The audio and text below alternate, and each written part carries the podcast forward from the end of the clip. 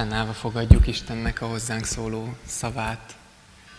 Kegyelem, írgalom és békesség nektek bőségesen Istentől, a mi atyánktól és az Úr Jézus Krisztustól. Amen. Foglaljunk helyet, nagyon sok szeretettel köszöntöm, köszöntjük mi is a gyülekezetet um, ezen az esti Isten tiszteleten, és az Isten tiszteletünk elején menjünk énekszóval Isten elé. A kiosztott lapokon lehet követni az énekeket, két éneket fogunk énekelni. Az első az a, az a mennyei trónteremben repít föl minket képzeletben, a mennybe fenn a trónusnál, azt festi meg az ének, ahogy Krisztus most is ott áll, és most itt ennek az Isten tiszteletnek az időtartama alatt is, és életünk minden pillanatán közben jár értünk, és hogy Isten az ő érdeméért tekint minket igaznak, szeretetnek, gondot viselt gyermekeinek. A második ének pedig majd Istennek a hűségéről szól, arról, hogy ő nem enged el akkor sem, amikor mi hűtlenek vagyunk, és hogy hálából ezért mi is adhatjuk magunkat. Menjünk így ének szóval Isten elé.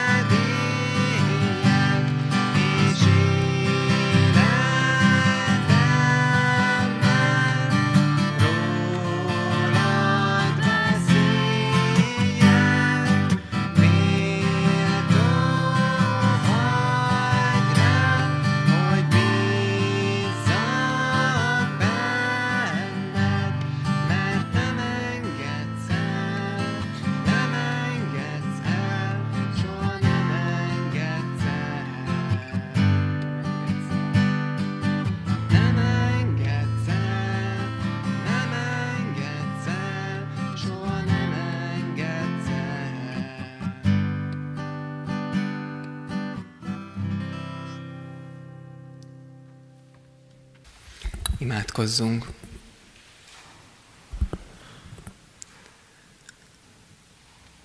Úr Jézus, szeretnénk téged dicsérni ezen a mai estén. Szeretnénk, Urunk, rád emelni a mi lelki szemeinket, rád, aki csodálatos vagy, hatalmas és végtelenül hűséges.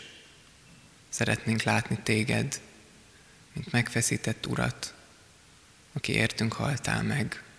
Szeretnénk látni téged, mint győztes, feltámadott urat, aki ma is ott vagy a mennyben, hogy a te közbenjárásodért mi is bebocsátást nyerhessünk oda. Köszönjük Jézus az üdvösséget, boldogságot és a békességet, ami benned van. Köszönjük, hogy ez a miénk is lehet.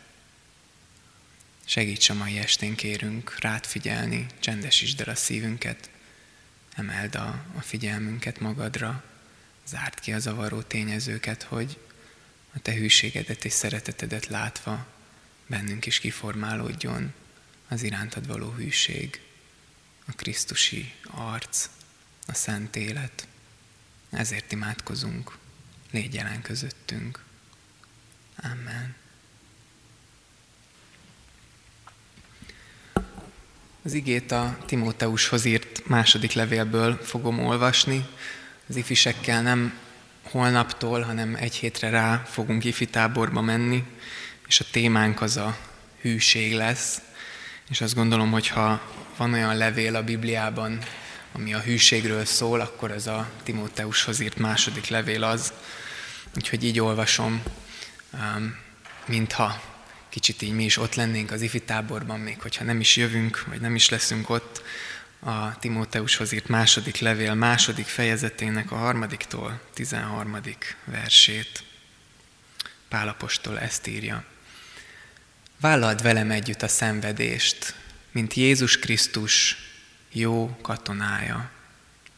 Egy harcos sem elegyedik bele a mindennapi élet gondjaiba, hogy megnyerje annak tetszését, aki harcosává fogadta. Ha pedig versenyez is valaki, nem nyer koszorút, ha nem szabályszerűen versenyez. A fáradozó földművesnek kell először a termésből részesülnie. Gondolkozz azon, amit mondok, mert az Úr megadja majd neked, hogy mindent megérts. Emlékezz arra, hogy Jézus Krisztus, aki Dávid utóda, feltámadt a halottak közül. Erről szól az én evangéliumom, amelyért még bilincseket is viselek, mint egy gonosztevő. Az Isten igéje viszont nincs bilincsbe verve. Ezért tehát mindent elviselek a választottakért, hogy ők is elnyerjék a Krisztus Jézusban való üdvösséget örök dicsőséggel. Igaz beszéd ez. Ha vele együtt halunk meg, vele együtt fogunk élni is. Ha tűrünk, vele együtt fogunk uralkodni is. Ha megtagadjuk őt, ő is megtagad minket. Ha hűtlenek vagyunk, ő hű marad, mert ő magát meg nem tagadhatja. Nem tudom, hogy kinek állt össze így rögtön első hallásra az a nagyon nagy koherens belső egység, ami ezt, ezeket a verseket összeköti, hogy első rá hallásra ugye Pálapostól így dobál példákat, különböző dolgokat, itt a katona, sportoló, földműves, saját példája Jézusra is emlékez, idézget, talán elsőre nem áll össze, de egy nagyon komoly egysége van ennek a szakasznak, és hadd indítsam onnan, hogy, hogy megértsük ezt az igét, hogy engem mindig el gondolkodtattak, és még inkább csodálatra késztettek a hitünk nagyjai, a hitünk példaképei. Itt van például Pálapostól, egy óriás hitben, egy olyan ember, aki fáradhatatlanul egész életében, utolsó csepp erejéig Krisztust hirdette. Korintusi levélben leírja, hogy, hogy ez mi mindent jelentett, hogy hányszor verték meg emiatt, hogy mennyit volt úton, hogy hajótörést szenvedett, hogy meg is kövezték, hogy, hogy folyamatosan árulták, ül, elárulták, üldözték, és mennyi mindent szenvedett ő az evangéliumért, és mégis újra és újra erőt merített valahonnan ahhoz, hogy ezt tudja tovább csinálni, és ment tovább, és utazott, és hirdette megalkuvás nélkül az evangéliumot. És most is itt látjuk Pálapostolt egy börtönben. Ez a második Timóteus levél valószínűleg az ő utolsó levele, amit írt az életében. Egy római cellában van bezárva, várja a halálos ítéletet, a hagyomány szerint Néró alatt őt lefejezték, és az evangéliumról beszél, leveleket ír, az örök életről beszél, Jézusról, aki legyőzte a halált ott lent a cellában. Nem egy kétségbe esett ember van előttünk, hanem egy olyan belső erővel és tartással rendelkező ember, ami, ami elképeszt engem. Mi a titka? Honnan szerzi ezt? Másik példa, akik ugyanígy csodálkozásra késztetnek, ugrunk 1500 évet, a magyar reformátorokról nem tudom, hogy mennyit olvastunk vagy tanultunk. Um, Dévai Bíró Mátyás, Szegedi Kis István, Sztárai Mihály, Huszárgál, vannak ilyen nevek. És ha olvassuk az ő élettörténetüket, akkor mintha ez a páli modell köszönne vissza. Az ország romokban van, Mohácsnál kikaptunk a törököktől, nincs belső egység, egymással is harcolnak, és ezek a reformátorok valahogy kijutnak külföldre, hallják az evangélium tanítását, befogadják azt, és utána visszajönnek ide Magyarországra, nem maradnak kint külföldön, hanem visszajönnek ebbe az országba, hogy hirdessék az evangéliumot, hogy ott legyenek a néppel, hogy tanítsanak, hogy a szegényeket gondozzák, hogy lefordítsák a Bibliát, hogy nyomtassák, stb. stb.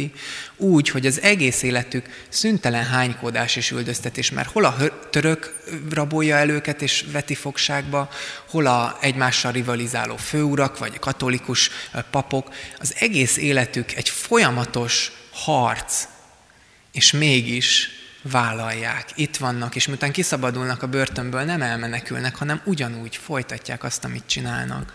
Honnan van ehhez erejük? A harmadik példa, ez lesz az utolsó, még 200 évet kell előre ugranunk.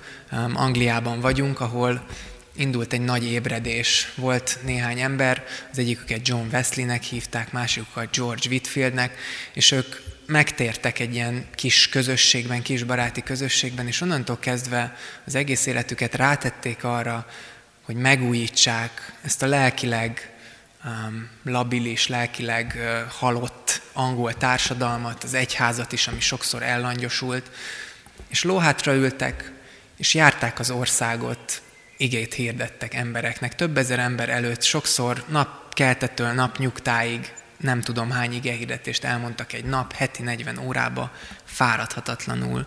Minden nap négykor keltek. És Wesleyről azt mondják, hogy ő azt szokta mondani, hogy hát ő nem tart sokat egy olyan emberről, aki nem imádkozik legalább négy órát naponta. Azt gondolom, hogy ezzel felettem is, és gondolom, hogy sokunk felőtt kimondta az ítéletet. Honnan van ezeknek az embereknek ez a tartása? Mi, honnan van ez az erejük? Miért ilyen erőtlen sokszor az én keresztény életem is ehhez képest? És azt gondolom, hogy a titkuk, a válasz erre a kérdésre az az az igazság, amit Pálapostól itt, ebben a szakaszban megfogalmaz. Mert hogy ami összeköti mindazt, amit itt leír Pál, az az, hogy igen, az áldás az áldozatok árán, a gyümölcs az kemény munkával, az élet a halálon keresztül, a dicsőség pedig a szenvedés útján lesz a miénk. Vagyis ahhoz, hogy erősek legyünk, ahhoz vállalni kell a szenvedést. Nézzük végig ezt az igét, erről beszél Pálapostól minden mondata. Az első példája a katona. Vállald velem együtt a szenvedést, mint Jézus Krisztus jó katonája. Mit csinál egy katona? Lemond lemond dolgokról.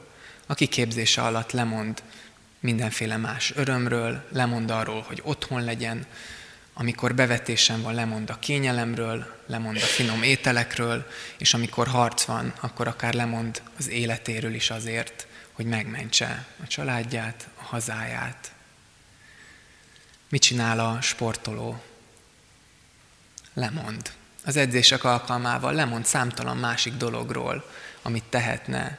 A futás alkalmával lemond a kényelemről, hiszen fáj, egy idő után ég a tüdőm, az izmai, minden, minden azt kiáltja a testemben, hogy hagyjuk már abba, de a futónak a koszorú lebeg a szebe előtt, a dicsőség, és ezért megsanyargatja magát. Volt egy ismerősöm még, amikor vívni jártam fiatalabb koromban Szigetszent Miklósra, voltunk edzőtáborban, edzéseken, és hát ott, ott ez történik, hogy megcsinálunk 50 guggolást, és akkor még 50-et megcsinálunk, hogy erősödjünk, és amikor már nem bírja a tüdőnk a futást meg a lépcsőzést, akkor még futunk kettőt, mert akkor erősödünk, és az ismerősöm így egyszer egy ilyen kör végén, amikor tényleg szétrepett a tüdőnk, és egy fikarcnyi erőnk se volt, már akkor így lihegve így rán, és azt mondja, hogy érzem, ahogy tágul a szívem. És azt gondolom, ez az a mondat, nem, amiért a sportoló is csinálja, hogy erősödik, és aztán majd, hogy megnyerje a versenyt.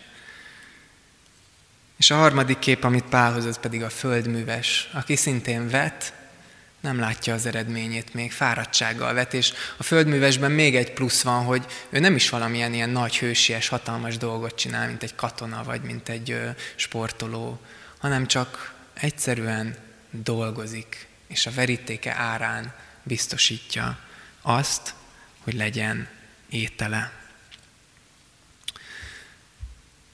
Ez a keresztény életnek a törvénye, hogy növekedés, hogy lelki erő, az nincs lemondás, nincs elköteleződés, nincs oda szentelés, nincs edzés nélkül. Ha folytathatom itt Pál példáinak a sorát, akkor lehet ma az orvos vagy a fogorvos juthat eszünkbe. Néhány hónapja otthon voltam, és focizni terveztem menni, és úgy belerugtam az ágyunk sarkába, hogy nem tudom, mi történt, de a kislábújjam kétszeresére dagadt, és azóta is fáj. Én gyanítom, hogy eltört. Nem mentem el orvoshoz, mert hogy, hogy úgyse tudnak mit csinálni a kislábújjal, és most, ahogy két hónapra rá is fáj, egyre gyanúsabb, hogy valami nincs rendben. És amikor az orvosra gondolok, akkor az jut eszembe, hogy biztos elmegyek, és az orvos azt fogja mondani, hogy hát igen, el kellett volna korábban jönni, ez a kislábúj rosszul fort össze, és ahhoz, hogy jól összeforjon, újra el kell törni. Ez egy félelmem.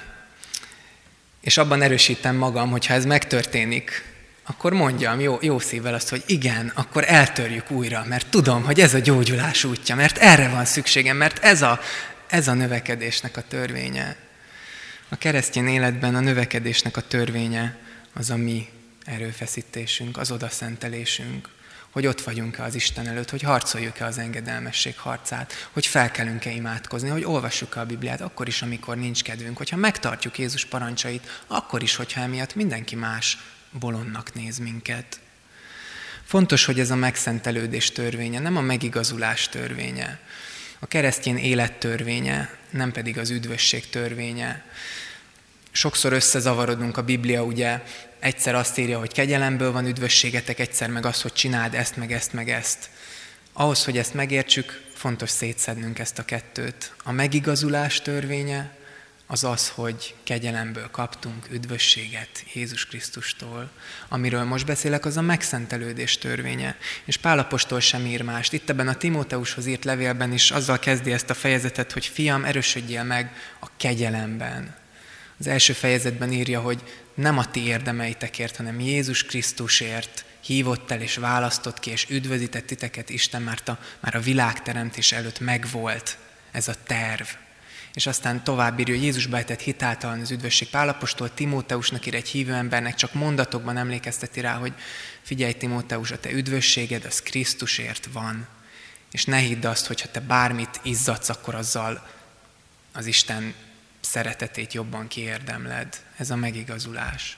De, és erről szól ez a levél, Timóteus, miután az Isten kegyelmét megértetted, az, hogy te hogyan növekszel a keresztény életben, és hogy leszel-e ilyen hitbeli óriás, mint Pál volt, vagy ezek a többi példák, ahhoz meg kell értened, hogy a megszentelődésnek viszont már nem ez a törvénye, hogy az Isten csinálja, én meg hanyat dőlök, hanem itt együtt vagyunk az Istennel, közösen munkálkodunk. Gondolkozz el azon, amit írok, mert az Úr majd megadja, hogy mindent megérts. Első fejezetben Istennek van hatalma arra, hogy a rám bízott kincset megőrizze. Két versel később Timóteus őrizd meg a rád bízott kincset. Pálapostól végig ezzel játszik, ezt festi elénk, hogy igen, a megszentelődésben, a keresztény életben ott mi nekünk is szerepünk van. Az Isten kegyelme által visz és, és felhúz, hogyha elesünk, de itt nekünk is oda kell tenni magunkat. Azt gondolom, hogy sokszor azért erőtlen a keresztény életünk, mert ezt nem tesszük meg. Tim Keller ragyogóan leírja azt is, hogy hogyan nem segít ebben a mi kultúránk. Nagyon érdekes, hogy a mai kultúránk gyakorlatilag az egyetlen a világon, ami a szenvedéssel nem tud mit kezdeni. Mert minden hitrendszer a világon, így a keresztény hitrendszer is, a szenvedést be tudja illeszteni az életbe, mert van egy főbb cél. Az Istennek a tisztelete, a nemzetnek a szeretete, bármi, és ezért én elviselem a kellemetlenségeket, tudom, hogy a növekedés eszköze lehet. A mai kultúránk, ami évszázadok óta a gyakorlati ateizmuson nevelődött, a szenvedéssel nem tud mit kezdeni, mert nincsen főbb cél, mint az én túlélésem, az én egyéni boldogságom. Márpedig, hogyha ez a legfőbb cél, és amúgy a szenvedés nem irányítja senki, hanem csak véletlenül van, akkor annak nincs értelme. Akkor az egyetlen helyes megoldás, hogyha igyekszem elkerülni, vagy legalábbis minimalizálni a szenvedést és a kellemetlenségeket. És azt gondolom, hogy ez a gondolkodásmód minket is átjár észrevétlenül, hogy mi is a, a kisebb ellenállás felé megyünk. Hogy nem megyünk úgy oda az orvosra, hogy törje már el a lábujjamat, mert tudom, hogy ez a gyógyulás útja. Milyen gyakran mondjuk Istennek azt, hogy Istenem, adj nehézségeket nekem, hogy növekedhessek általa. Tedd próbára a türelmemet, Uram, szeretnék hűséges lenni hozzád, szeretnék növekedni a kegyelemben. Milyen gyakran tesszük oda magunkat azokban a dolgokban, amiket ő mond világosan, a tíz parancsod, vagy rengeteg tanításban, amiért igen, nehéz megtenni, mert ellenkezik a vágyunkkal, ellenkezik a kultúránkkal, ellenkezik a barátaink véleményével, de Isten kéri, oda tesszük el. Milyen gyakran kelünk föl azért, hogy az Istennel töltsünk időt. Mi mennyit teszünk bele a megszentelődésbe? Vagy olyanok vagyunk, mint az a sportoló, aki nem edz, hanem majd nem szabályszerűen versenyezve várja a koronát. Vagy az a földműves, aki nem vet, csak várja a termést. Vagy az a katona, aki beleelegyedik a mindennapi élet gondjaiba, és közben nem a küzdelemre fókuszál. Mi is így éljük a keresztény életünket, hogy, hogy várjuk az áldást, meg az erősséget, és aztán csodálkozunk, hogy miért vagyunk erőtlenek. Holott nem vetünk, holott nem teszünk bele, holott a megszentelést Istenre bízzuk, holott az kettőnk közös munkája. És a három metafora után Pálapostól még három példát hoz. Az egyik Krisztusé, emlékez rá, hogy Jézus Krisztus feltámadta halálból. Ugyanez a törvény, halálon kellett keresztül mennie, hogy feltámadjon, hogy megszerezze az üdvösségünket. Erről szól az én evangélium, amiért bilincseket viselek. Ezért tehát mindent elviselek a választottakért, hogy ők is elnyerjék a Krisztus Jézusban való örök üdvösség, üdvösséget örök dicsőséggel. Pálapostól példája ugyanez mindent elvisel a választottakért, értetek, azokért, akikért szolgál, mert tudja, hogy ha ő ezt nem teszi bele, akkor az Isten igéje nem fog terjedni. És végül egy korabeli verset vagy éneket idéz. Lehet, hogy ez egy korabeli énekes könyvben volt benne. Igaz beszéd ez, ha vele együtt haltunk meg, vele együtt fogunk élni is. Ha tűrünk, vele együtt fogunk uralkodni is. Ha megtagadjuk őt, ő is megtagad minket. Ugyanezt fogalmazza tovább. A dicsőséghez önmagunknak való meghaláson átvezet az út. És az utolsó mondat pedig, ha hűtlenek vagyunk, ő hű marad, mert ő magát meg nem tagadhatja. Kétféleképpen lehet érteni ezt a mondatot. Az egyik az az, az hogy, hogy mihez marad ugye hű Isten önmagához, az igazságához, vagyis hogyha hűtlenek vagyunk, akkor ő hű marad ahhoz, hogy, hogy azt mondta, hogy a hűtlennek meg lesz a büntetése, hogyha nem vetünk, akkor nem tudunk aratni. Tehát lehet így érteni, mint ami beleilleszkedik mindabba, amit Pál eddig elmond. De azt gondolom, hogy lehet máshogy is érteni, és ez esetben pedig Pálapostól éppen azért tette ezt a végére ennek a szakasznak, hogy ezt az egészet megtörje, és azt mondja, hogy miután ezt megértette Timóteus, emlékez arra, hogy még ha hűtlen vagy is, mert elbuksz a megszentelődésben is újra és újra, az Isten hű marad, mert ő nem tagadja meg a hozzátok szóló ígéretét. Ő nem tagadja meg azt, hogy ő elköteleződött mellettünk, és hűséges marad mindvégig.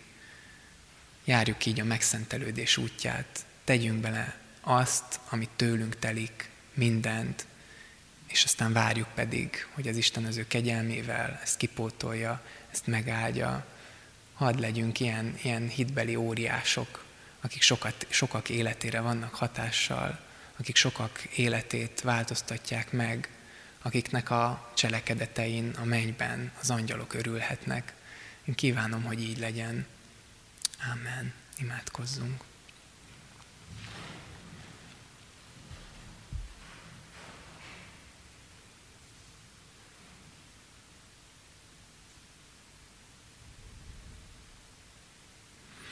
Urunk, szeretnénk megvallani neked azt, hogy sokszor a lustaságunk, sokszor az engedetlenségünk, sokszor a mások véleményétől való félelmünk, ez fontosabb volt, mint te. Köszönjük, Urunk, hogy ezáltal az ige által, Pálapostól példája által minket is tanítasz, minket, akik egy kényelmes kultúrában élünk, hogy igen, a keresztény élet ez nem csak kényelem. Én imádkozom, Urum, azért, hogy, hogy legyünk hűséges katonáid. Kérünk, hogy formáld ki a mi szívünkben ezt a megfeszített engedelmességet, azt, hogy, hogy akarjunk és tudjunk érted áldozatot hozni, tudva, hogy ez a keresztény életrendje, hogy ez a növekedésnek az eszköze. Köszönjük, Urunk, hogy a Te szereteted elvesztésétől nem kell félnünk. Köszönjük, Urunk, hogy örök élet és végtelen biztonság van nálad. De Urunk, nem szeretnénk úgy élni ezt az életet, hogy a végén, végén úgy halunk meg, hogy, hogy nem is ismertünk meg téged igazán, hogy nem voltunk képesek egy könycseppet se, egy verítékcseppet se érted áldozni. Urunk, szeretnénk oda tenni az életünket a Te színed elé. Kérünk, hogy adj ehhez erőt, adj ehhez motivációt, adj ehhez szeretetet, kitartást. Formálj minket, Urunk, olyanokká, amilyenekké Te elképzeltél minket. Mert hogyha vállaljuk a szenvedést, hogyha vállaljuk a lentet, akkor Te megajándékozol minket a fentnek a, a csodálatos ragyogásával. Köszönjük, hogy a Te kegyelmedből ez így lehet. Szeretnénk, Urunk, így előd, eléd vinni a gyülekezetünket is.